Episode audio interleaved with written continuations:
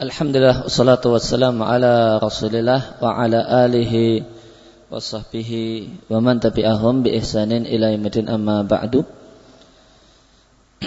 Kaum muslimin dan muslimah rahimani wa rahimakumullah, kembali kita lanjutkan mengkaji hadis-hadis Nabi sallallahu alaihi wasallam yang terkumpul dalam Riyadhus Shalihin min kalami Sayyidil Mursalin karya Al-Hafidh Abu Zakaria Yahya ibn Syarab An-Nawawi Ad-Dimashqi Asy-Syafi'i rahimallahu taala.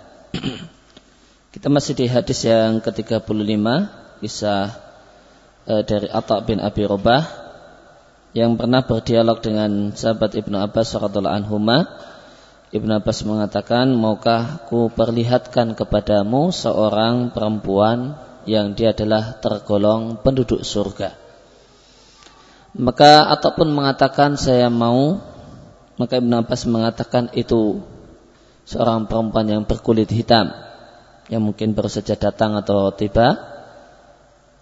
E, kemudian Ibn Abbas mengatakan bahasanya perempuan ini pernah datang kepada Nabi Shallallahu Alaihi Wasallam dan mengatakan bahwasanya eh, terkadang aku eh, dia punya penyakit ayan yang sering kambuh dan saat kambuh kejang maka orotnya tersingkap maka berdoa doakanlah kepada Allah agar Allah memberikan kesembuhan untukku.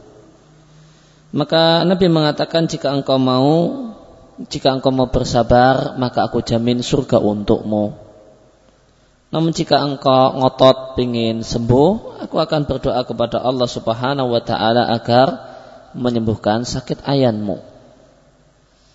Maka e, perempuan tersebut mengatakan aku memilih bersabar dan dia mengatakan namun ketika aku kambuh saat kejang sering kali auratku tersingkap.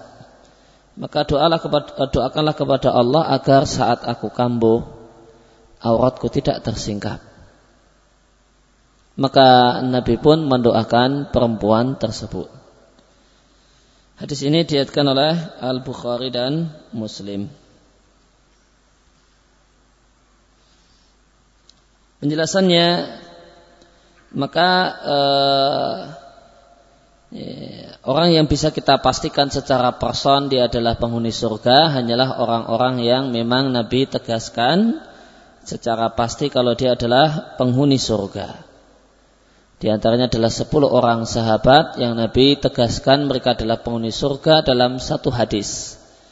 Yang ini disebut dengan sebutan asroh mubasyaruna bil jannah. Nah di antara mereka selain asal mubasyaruna bil jannah terdapat Thabit bin Qais Ibn Syamas eh, seorang eh, dari sahabat Ansor yang suaranya lantang sehingga dia mendapatkan julukan Khotibul Ansor oratornya suku Ansor dan dia ini eh, Nabi tegaskan sebagai penghuni surga setelah kejadian turunnya uh, firman Allah Subhanahu wa taala di surat Al-Hujurat ketika Allah berfirman ya ayyuhalladzina amanu la tarfa'u aswatakum fawqa sautin nabi janganlah kalian wahai orang-orang yang beriman janganlah kalian bersuara keras lebih daripada kerasnya volume kerasnya suara Nabi Shallallahu Alaihi Wasallam. Jika kalian langgar, maka hapuslah semua amal kalian. Dan sahabat Samas bin uh, Thabit bin Qais ini volume uh, volume yang paling lirih dari suaranya sudah uh, keras, lebih keras daripada suara Nabi. Maka ketika turun ayat tersebut, dia nggak berani keluar rumah, cuma di rumahnya uh, nangis. Cuma di rumahnya nangis. Akhirnya Nabi mencarinya. Ini ke mana Thabit bin Qais kok tidak kelihatan ke masjid? Maka Nabi utus seorang sahabat untuk ngecek eh, keberadaan Thabit bin Qais. Ternyata dia ada di rumah, nangis sesengguhan setiap harinya. Dia mengatakan, hapus sudah semua amalku karena suaraku lebih keras daripada suaranya Nabi. Eh, maka Thabit bin Qais ini calon penghuni neraka. Nah, kutangisi keadaanku saat ini ya, ya karena demikian keadaanku Kemudian dilaporkan hal ini kepada Nabi Shallallahu Alaihi Wasallam, maka Nabi mengatakan bal huwa min ahlil jannah. Bahkan Thabit bin Qais itu adalah penghuni surga. Maka Nabi tegaskan kalau Thabit bin Qais adalah min ahlil jannah di antara penduduk dan penghuni surga. Dan satu hal yang menarik Thabit bin Qais ini meskipun Nabi tegaskan penduduk surga, dia adalah orang yang gagal berumah tangga. Nih, karena nih, istrinya menggugat cerai dan inilah gugat cerai pertama dalam Islam. Khulu atau gugat cerai pertama dalam Islam adalah kasus Sabit Sabit bin Qais bin Samas yang merupakan Nabi tegaskan sebagai penghuni surga. Dan Sabit bin Qais bin Samas ini digugat cerai oleh istrinya dikarenakan istrinya tidak bisa mencintai suaminya. Dikarenakan terlalu jeleknya suaminya. Nah, terlalu terlalu jeleknya suaminya. Dia sudah berusaha untuk mencintainya. Kata orang cinta bisa direkayasa. Namun ternyata kaidah tersebut tidak berlaku untuk istri Sabit bin Qais dan uh, suaminya dia sudah merekayasa sedemikian rupa untuk mencintai suaminya, non ternyata tetap tidak bisa melihat suaminya yang terlalu pesek, terlalu hitam, eh, terlalu keriting dan seterusnya. Nah, terlalu pendek, ada jebol, pesek, hitam, keripu. Nah, itu sahabat-sahabat bin Qais, maka tidak nah, bisa eh, perasaan dipungkiri dan didustai. Nah, Eh, sehingga meskipun sudah direkayasa demikian rupa supaya mencintai suaminya, eh, dia tidak bisa. Akhirnya uh, istrinya ya, lapor pada Nabi, wahai Nabi, eh, aksal kufra fil Islam. Aku khawatir bisa-bisa jadi murtad. Nah, ini salah satu uh, tafsirannya. Bisa-bisa aku jadi murtad. Nah, kalau aku terus menerus jadi istrinya Thabit bin Qais. Atau boleh jadi makna perkataan beliau, aku khawatir tidak bisa menunaikan hak-hak istri sebagaimana mestinya, sebagaimana menurut ajaran Islam. Ya, harusnya melayani dengan baik. Ya, ya, namun karena demikian benci dengan suami saya tidak bisa memberikan pelayanan semestinya. Maka uh, bolehkah aku ya, berpisah dari Thabit bin Qais dan Nabi pun mengizinkannya. Ya. Maka uh, bukanlah syarat untuk jadi penghuni, penghuni surga harus sukses dalam rumah tangga. Ya. Ini pelajaran pentingnya. Ya. Boleh jadi seorang itu orang soleh, ahlul jannah, namun ya berumah tangga dia tidak rumah tangganya tidak langgeng karena satu dan lain hal. Tidak mesti orang soleh, baik agamanya, ya, itu harus sukses dalam berumah tangga. Di antaranya adalah kasus Sabit bin Qais yang istrinya ini mengatakan ya Rasulullah la ata'an fi dinihi wa wala khuluqihi. Wahai Rasul aku tidak punya ya, tidak punya celaan terhadap agama dan akhlak Sabit bin Qais suamiku. Akhlaknya baik, baik dengan istri, baik dengan ya akhlaknya luhur dan mulia, agamanya juga bagus, rajin sholat, sholatnya tertib dan seterusnya.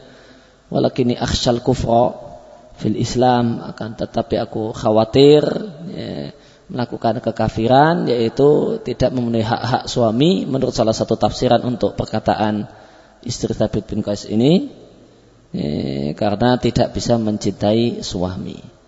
Dikarenakan karena kekurangan fisik suami sehingga dia tidak bisa mencintainya dan dia khawatir tidak bisa menunaikan hak suami sebagaimana mestinya. Namun Sabit bin Qais, Sabit bin Qais bin Syamas ini Nabi tegaskan adalah ya, dia adalah penghuni surga. Dan ada bin Mu'ad, ada Abdullah bin Salam, Bilal bin Abi Robah, yang Nabi bermimpi kalau masuk surga dan ya, Bilal ada di depannya Nabi. Dan yang lainnya. Maka orang-orang semacam itu bisa kita pastikan mereka-mereka ini adalah penghuni surga karena Nabi telah memastikannya. Pemindalika maka di antara uh, di antara orang yang bisa kita pastikan sebagai penduduk surga adalah perempuan yang dikatakan oleh Ibnu Abbas kepada muridnya Atta bin Abi Robah, maukah kutunjukkan kepadamu seorang perempuan penghuni surga? Inilah seorang perempuan hitam itu. Maka ada seorang perempuan yang berkulit hitam atau sangat hitam yang bisa dipastikan dia tidaklah dipedulikan di masyarakatnya karena kekurangan fisiknya. Sudah kemudian hitam ah, punya penyakit lagi. Kan? Lengkap sudah derita wanita ini ya. Karena tusra ya, sering kali dia kejang karena ayat. Watang kasyif dan saat kejang tersebut auratnya sering tersingkap. Maka perempuan ini mengkabarkan kepada Nabi alaihi salatu wasallam dan meminta kepada Nabi agar berdoa kepada Allah untuk menyembuh, menyembuhkan sakit ayannya. Maka Nabi Shallallahu Alaihi Wasallam mengatakan kepadanya, jika engkau ingin, ya aku doakan. Dan jika engkau mau bersabar, maka aku jamin surga untukmu. Maka dia mengatakan, aku memilih untuk bersabar dengan jaminan surga dari Nabi Shallallahu Alaihi Wasallam. Meskipun perempuan ini tentu tata alam merasa sakit dan merasa mendapatkan gangguan dengan kejang yang dia alami. Namun dia memilih untuk bersabar agar termasuk mendapatkan jaminan sebagai penduduk surga. Akan tapi perempuan ini mengatakan, wahai Rasulullah, ketika ayanku kambuh, kejang, auratku tersingkap. Ini, ini, maka berdoalah, doakanlah kepada Allah supaya ya, aku tetap punya ayat, namun ketika itu, ketika ter, apa, ketika kambuh, auratku tidak tersingkap. Maka Nabi pun mendoakan agar aurat perempuan ini tidak tersingkap manakala ayannya kambuh. Fasaratus maka jadilah perempuan ini ya, ya, dia mengalami kejang, tak sadarkan diri, wala tatakasyaf, namun ya, auratnya tidak tersingkap. Ya, maka demikianlah rasa malu yang luar biasa yang Nabi ajarkan kepada masyarakat Islam ketika itu yang berpengaruh sampai kepada perempuan ini. Malu auratnya tersingkap saat dia tidak sadar padahal tersingkap auratnya ketika itu dia tidak dosa. Tidak dosa. Perempuan ini kan nggak dosa. Dia tidak sadar, kejang, terus kemudian roknya naik, kemudian terlihat ini dan itunya, tidak dosa. Namun dia malu. Orang-orang bilang auratmu tersingkap. Saat engkau kejang, Ta'arudmu tersikap dia malu luar biasa. Sampai-sampai dia minta uh, dispensasi. Wahai Nabi aku tetap minta jaminan surgamu namun tolong. Doakan pada Allah agar auratku tidak tersingkap saat aku kejang. Aku malu. Nah, ya, padahal banyak perempuan sekarang nah, itu tidak uh, punya rasa malu. Dalam keadaan sadar malah dibuka. Nah, ya eh, sudah dosa dan gak malu. Perempuan ini tidak berdosa dan malu. Karena dia waktu kejang, tidak sadarkan diri. Tentu apa yang dilakukan pada saat itu maafun, satu hal yang dimaafkan. Yang dia tidak berdosa karenanya. Dia tidak dosa namun malu. Yang berdosa saja tidak malu sekarang. Nah. Yang berdosa saja tidak malu sekarang. Dulu, nah, tidak dosa malu. Nih, satu hal yang pelajaran tentang malu yang sangat luar biasa dari perempuan ini. Maka berkaitan dengan masalah uh, sar yaitu ini boleh jadi kejang atau tak sadarkan diri. Ya. Maka sar atau kondisi tak sadarkan diri ini ada dua macam. Boleh jadi dia adalah ya, sakit fisik disebabkan karena eh, ada problem pada aksop, ada problem pada sarafnya. Maka ini adalah maradun adawiyun, udwiyun, ini adalah sakit fisik yang mungkin saja bisa diterapi ini mungkin saja bisa diterapi oleh para atiba al-madiyin para dokter fisik ini, dengan memberikan akokir ramuan-ramuan tertentu yang bisa menenangkan sarafnya atau menghilangkan sakit tersebut tamaman secara total. Namun tak sadarkan diri semacam ini ada jenis yang lain yaitu disebabkan karena pengaruh jin atau setan.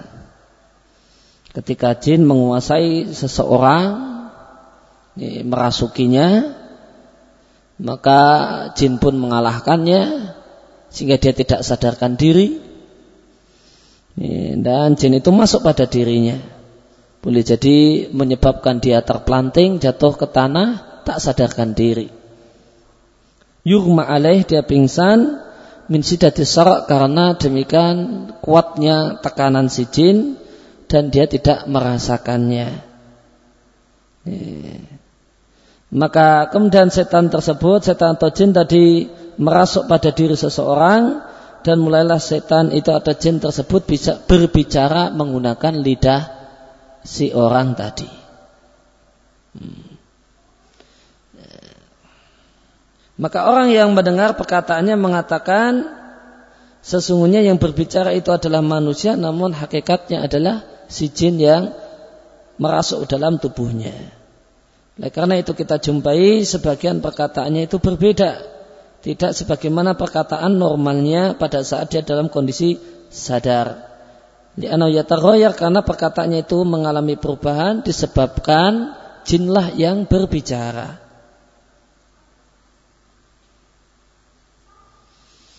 Nah kalau e, kalau tidak sadarkan diri jenis yang kedua ini tentu ini, ya, tidak bisa diobati dengan obatnya dokter. Wahadana minasara maka ketidak tidak sadar diri karena jenis semacam ini Nas'alullah ayuidana wa iyyakum minhu semoga Allah lindungi kita darinya dan dari penyakit yang lainnya maka jenis ini terapinya adalah Al-qiraah min ahli ilmi wal khair adalah dibaca-bacakan Al-Quran dan yang membacakan adalah orang yang berilmu. Orang yang berilmu dalam artian bukan orang yang sakti. Kalau dalam bahasa Jawa uh, ilmu itu artinya orang sakti. Orang yang berilmu dalam artian uh, ulama wa ahlul khair dan orang yang soleh mereka bacakan ya, ayat-ayat Al-Quran dan doa-doa kepada orang tersebut. Dan terkadang uh, jin itu mengajak bicara orang di sekelilingnya dan berbicara bersama mereka dan menjelaskan sebab yang karenanya dia merasuki orang ini. Dan namun terkadang juga jin tersebut tidak mau berbicara.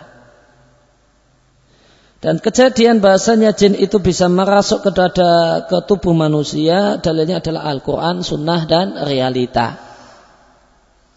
Dalil Al-Quran adalah firman Allah Subhanahu Wa Taala tentang pemakan riba di surat Al-Baqarah ayat yang ke-275. Alladzina yakuluna riba si orang-orang yang memakan harta riba mereka tidaklah berdiri kecuali sebagaimana berdirinya orang yang eh, gila karena kerasukan setan. Maka ayat ini dalil bahasanya setan itu ya takhobat bisa merasuki seseorang. Yang penyakitnya boleh jadi sampai derajat membuat gila eh, orang yang dirasuki. Yang disebut dalam bahasa Arab dengan almas dan al-masnya adalah asara yaitu ya, dikuasai oleh jin atau tidak sadarkan diri karena dikuasai oleh jin di sini. Kemudian dalil hadis adalah hadis yang diat Imam Ahmad dalam musnadnya. Pasti Nabi Shallallahu Alaihi Wasallam satu ketika dalam satu perjalanan, maka lewat, lewat, Nabi melewati seorang perempuan yang bersamanya anak kecil, yang anak kecil ini kerasukan setan. Ini, ini, anak indigo itu sudah ada di zaman Nabi ya. ya. Dia ketempelan setan sehingga bisa lihat jin, bisa lihat ini dan itu. Itu ada yang ya, yang menakutkan, itu ada yang ini sobi belum balik. Hmm. Namun ibunya ini sadar kalau anaknya ini terpengaruh jin. Dia tidak malah memanfaatkannya, nah, kemudian membisniskannya. Dia sadar, dia mengerti kalau anaknya ini abnormal, nih, sakit, yang perlu diobati. Ya, karena dia, ya, kalau terus dibiarkan keadaannya semacam itu, dia tidak akan bisa bermain. Dia akan kehilangan masa kecilnya. Nih, kalau dimanfaatkan, tentu anak semacam ini akan kehilangan masa kecilnya karena dia tidak bisa main dengan teman-temannya. Ketika dia baru main sebentar, dia kemudian ketakutan. Mu di situ ada monyet yang duduk-duduk, kan? padahal nggak ada apa-apa. Dia sendiri yang lihat teman-temannya nggak lihat, akhirnya dia ketakutan. Akhirnya bahkan dia akhirnya main dengan jinnya itu sendiri. Dia meninggalkan permainan dunia manusia, akhirnya dia menyendiri, mojok, asik sendiri, ngobrol dan seterusnya, main dengan jin yang merasukinya. Ini ada sudah di zaman Nabi anak semacam itu sudah ada. Nabi melatih seorang perempuan yang bersama anak bersamanya seorang anak yang masih kanak-kanak yang belum dewasa. Yusra yang dia ini diganggu oleh jin. Fa'atat Nabi Shallallahu Alaihi Wasallam maka perempuan ini pun membawa anaknya ke hadapan Nabi Shallallahu Alaihi Wasallam. Dia tahu Nabi lewat, maka dia cegat dan dia sodorkan anaknya kepada Nabi.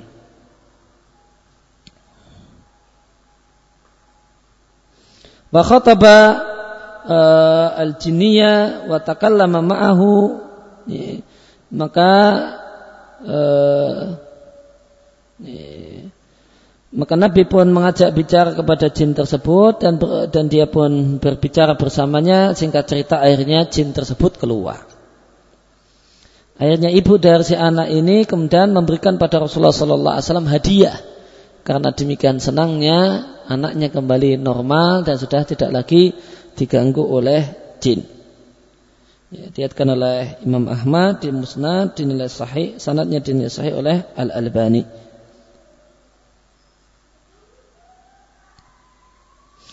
Demikian juga uh, demikian juga sebagian ulama mengajak bicara jin fil masro pada diri orang yang kerasukan.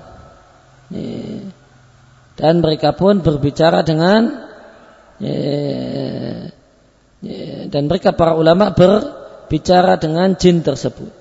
Di antaranya adalah Syekhul Islam Ibn Taimiyah rahimahullah taala sebagaimana diceritakan oleh Ibnul Qayyim di Zadul Ma'ad yang Ibnul Qayyim ini adalah murid dekat Syekhul Islam Ibnu Taimiyah. Satu hari didatangkan ke hadapan Syekhul Islam Ibnu Taimiyah seorang laki-laki yang kesurupan. Maka mulailah beliau bacakan Al-Quran kepadanya dan mengajak bicara kepadanya dan berkata kepada ya, jin yang merasuki lelaki ini dan jinnya adalah jin perempuan. Beliau katakan bertakwalah engkau pada Allah keluarlah. Ini adalah jin perempuan. E, namun jin tersebut mengatakan ya, aku menginginkan lelaki ini dan aku mencintainya. Nah, maka kurasuki dia. maka Syekhul Islam Taimiyah rahimahullah taala mengatakan akan tetapi lelaki ini tidak mencintaimu. Keluarlah engkau. Ya, jin tersebut mengatakan aku ingin mengajak dia pergi haji. Maka Syekhul Islam kembali mengatakan dia tidak ingin berhaji bersamamu. Keluarlah. Maka perempuan atau jin perempuan tersebut menolak. Maka Syekhul Islam pun uh, terus membacakan ayat Al-Quran padanya bahkan memukul orang tersebut yang kerasukan dengan pukulan yang kuat sampai-sampai tangan beliau sendiri sakit karenanya karena kerasnya pukulan. Akhirnya pada akhir cerita jin perempuan tersebut mengatakannya sudah aku akan keluar dalam rangka menghormati anda ya syekh. Maka beliau mengatakan janganlah engkau keluar jika karena menghormatiku, namun keluarlah karena taat kepada Allah dan Rasulnya. Maka terus terjadi perdebatan yang alot dengan jin tersebut sampai akhirnya dia keluar. Setelah jin tersebut keluar, sadarlah laki-laki tadi dan mengatakan, apa yang menyebabkan aku kok ada di, di hadapan ya, syekh? Maka orang-orang yang membawanya mengatakan, Subhanallah, tidakkah engkau merasakan pukulan yang menimpamu dengan demikian kerasnya? Maka dia mengatakan, aku tidak merasakan pukulan dan aku tidak merasakan apa-apa. Ini contoh Eh, penanganan orang yang terkena uh, kesurupan oleh Syekhul Islam Ibnu Taimiyah dan contoh-contoh yang lain dalam masalah ini sangatlah banyak. Ya, maka catatan penting berkaitan dengan uh, ya, ruqyah yang dilakukan oleh Ibnu Taimiyah terhadap laki-laki tadi sebagaimana yang pernah kita sampaikan yang pertama berkaitan dengan masalah memukul ya, maka apa yang beliau lakukan ini paling banter menghasilkan hukum mubah saja. Karena mengatakan hukumnya mustahab perlu dalil.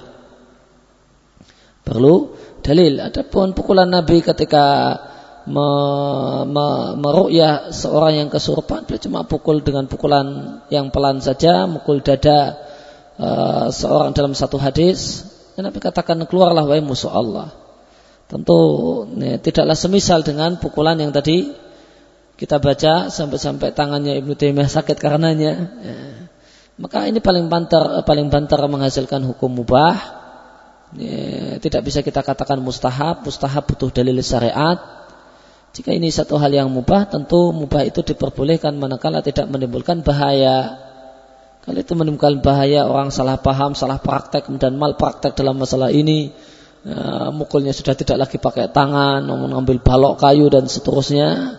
Sebagaimana kejadian yang dijumpai pada sebagian kasus ya, masalah ru'yah, tentu ini satu hal yang tidak benar. Kemudian berkaitan dengan masalah dialog dengan uh, jin yang merasuk pada diri seseorang, paling benar kita katakan ini satu hal yang diperbolehkan dan ini boleh uh, tentu selama tidak menunjukkan madarat dan uh, yang tahu madarat kalau yang ru'yah adalah ahlul ilmi, orang yang berilmu. Eh, sehingga dia tahu ini madarat dan tidak.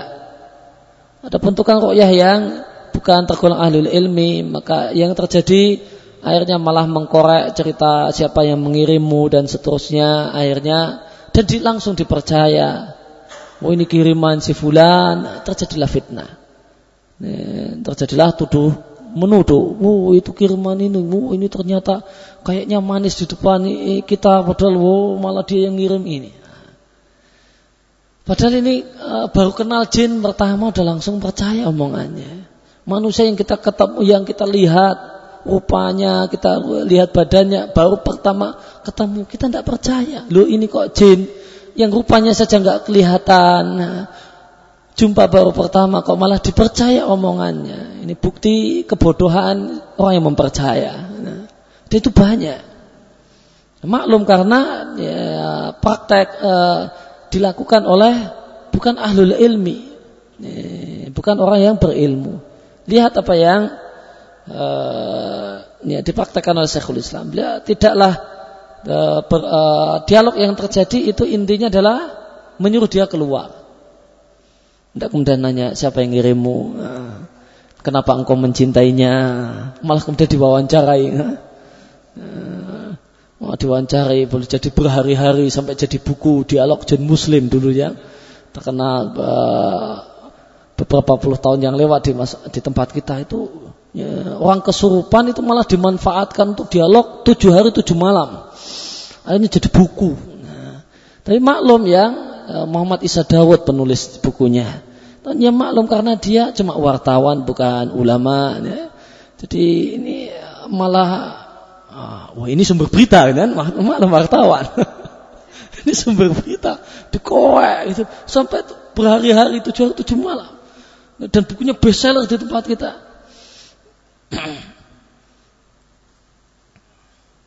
Nah ini tindakan yang tidak benar. Seandainya ada dialog, maka sebagaimana yang dilakukan oleh Syekhul Islam, intinya keluar gitu. Nyuruh untuk keluar, bukan kemudian malah cerita macam-macam kamu punya suami tidak, punya istri bapakmu di mana dan seterusnya, temanmu berapa, uh, terus uh, terus ini di tubuhmu ada berapa. Dia mau ngomong seribu tujuh ribu ya. Nggak ada alat untuk pembuktian benar dan tidaknya namun anaknya di, dipercaya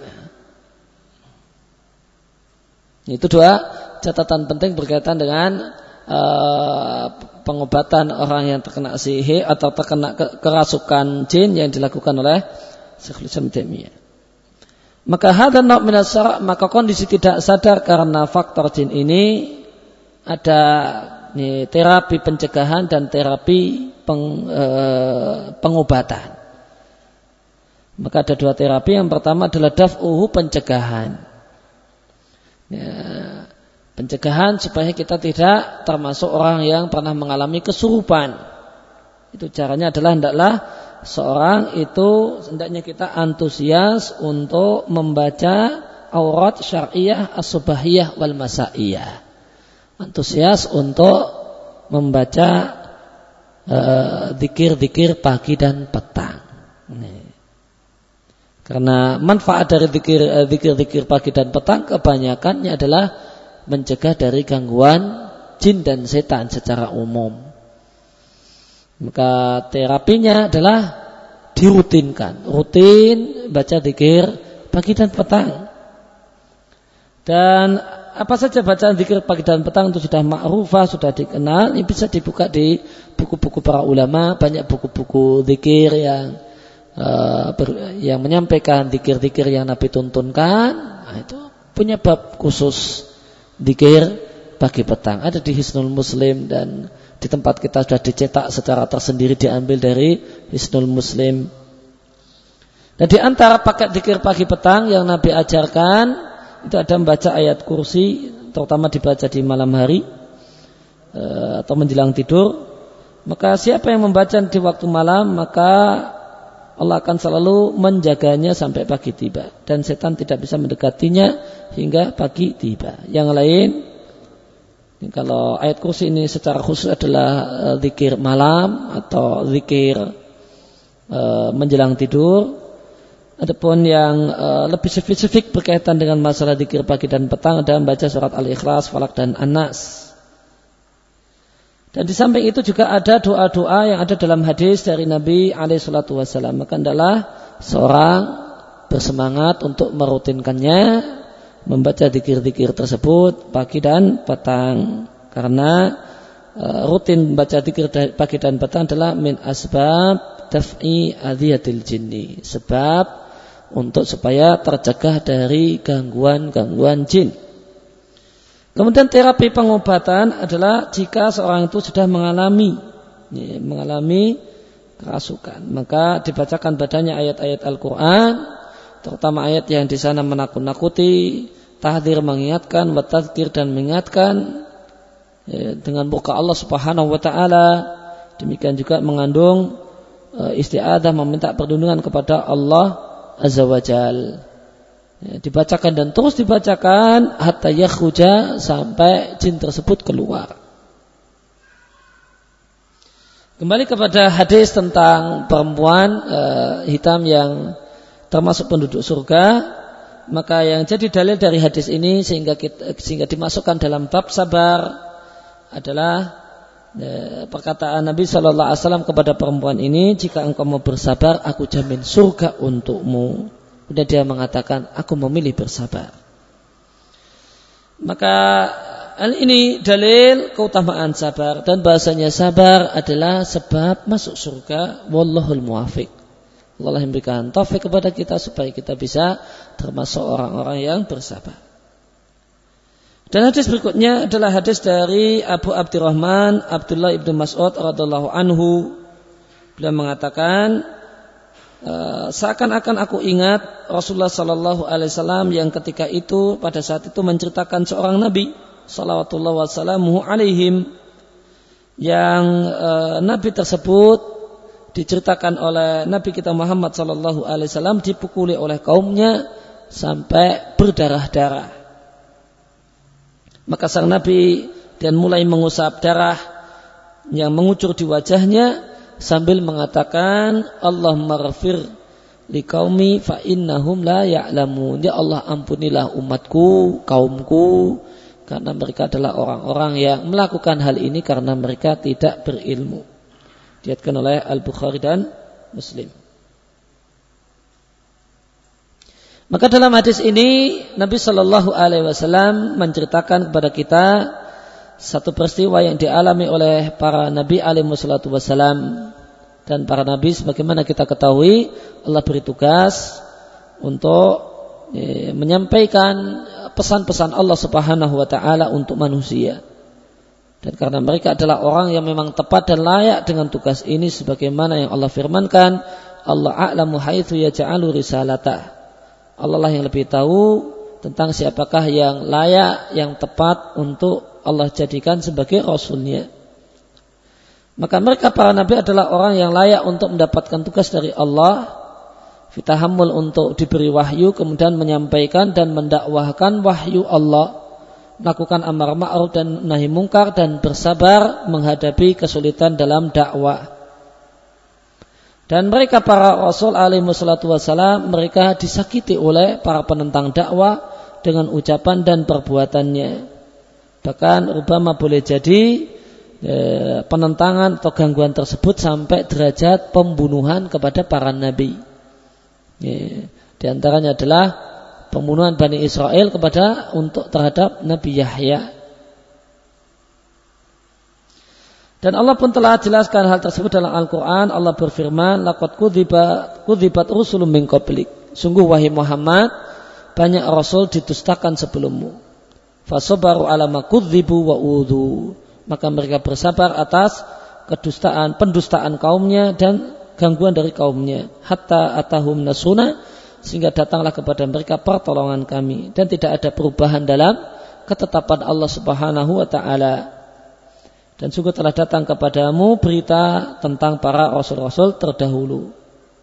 Maka jika terasa berat bagimu, i'raduhum berpalingnya mereka dari dakwahmu Fa'in istata'na maka jika engkau mampu untuk mencari uh, terowongan di tanah atau sulaman fisama atau tangga menuju langit fata'tihum bi ayat lalu engkau datangkan mukjizat, ayat, bukti kebenaran kerasulan kepada mereka.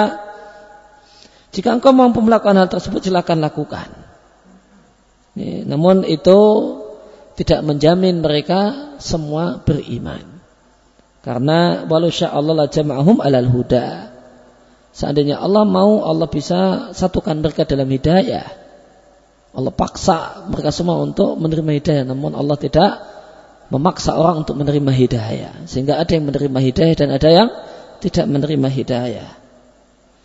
Akan tapi karena satu hikmah, e, maka hikmah mengharuskan adanya orang-orang yang mendustakan sehingga jelaslah manakah kebenaran dan kebatilan. Ya maka jelaslah kebenaran dan kebatilan setelah terjadi pergulatan antara kebenaran dan kebatilan dan perdebatan. Fala takunanna jahilin maka janganlah engkau termasuk orang-orang yang bodoh. Surat al-an'am 34 35 maka Nabi kita menceritakan seorang nabi yang dipukuli oleh kaumnya dan mereka tidaklah memukuli sang Nabi ini, kecuali karena mereka tidak percaya kalau dia adalah seorang Nabi. Sampai-sampai Nabi tersebut berdarah-darah wajahnya. Maka ini menunjukkan bahasanya para Nabi itu tidak punya ilmu kebal. Nah, mereka dipukuli kaumnya berdarah-darah. Dan mereka para kekasih Allah Subhanahu wa taala. Allah tidak beri, Allah tidak kasih mereka ilmu kebal. Padahal mereka adalah orang-orang yang Allah cintai. Maka seandainya orang-orang yang ngaku punya ilmu kebal dan mengatakan ini anugerah Allah Subhanahu wa taala, maka sungguh itu satu kedustaan yang nyata. Jadi, seandainya Allah memberikan, maka eh, Allah memberikannya, maka Allah akan telah berikan kepada para nabi sebagai manusia-manusia yang Allah cintai. Dan tentu kepada yang dicintai akan diberikan yang terbaik. Yang terbaik itu akan diberikan kepada yang dicintai. Namun tidak Allah berikan kepada para nabi. Ya, ini menunjukkan bahasanya memang Allah Subhanahu wa taala uh, tidak memberikan semacam itu ya, kepada manusia. Maka orang yang mengaku kemudian punya ilmu kebal dan mengaku itu datang dari Allah maka itu dusta. Namun kalau dia terus terang kita pun percaya. Apa kalau terus terang ya, dia kontrak dengan jin untuk jin inilah yang membuat dia kebal. Maka ya memang itulah senyatanya. Ya demikian yang kita kesempatan malam hari ini. Wasallallahu ala nabiyina Muhammadin wa ala alihi wasallam wa da'wana alhamdulillahirabbil alamin. Subhanaka allahumma wa bihamdika. Asyhadu an la ilaha illa anta astaghfiruka wa atubu ilaik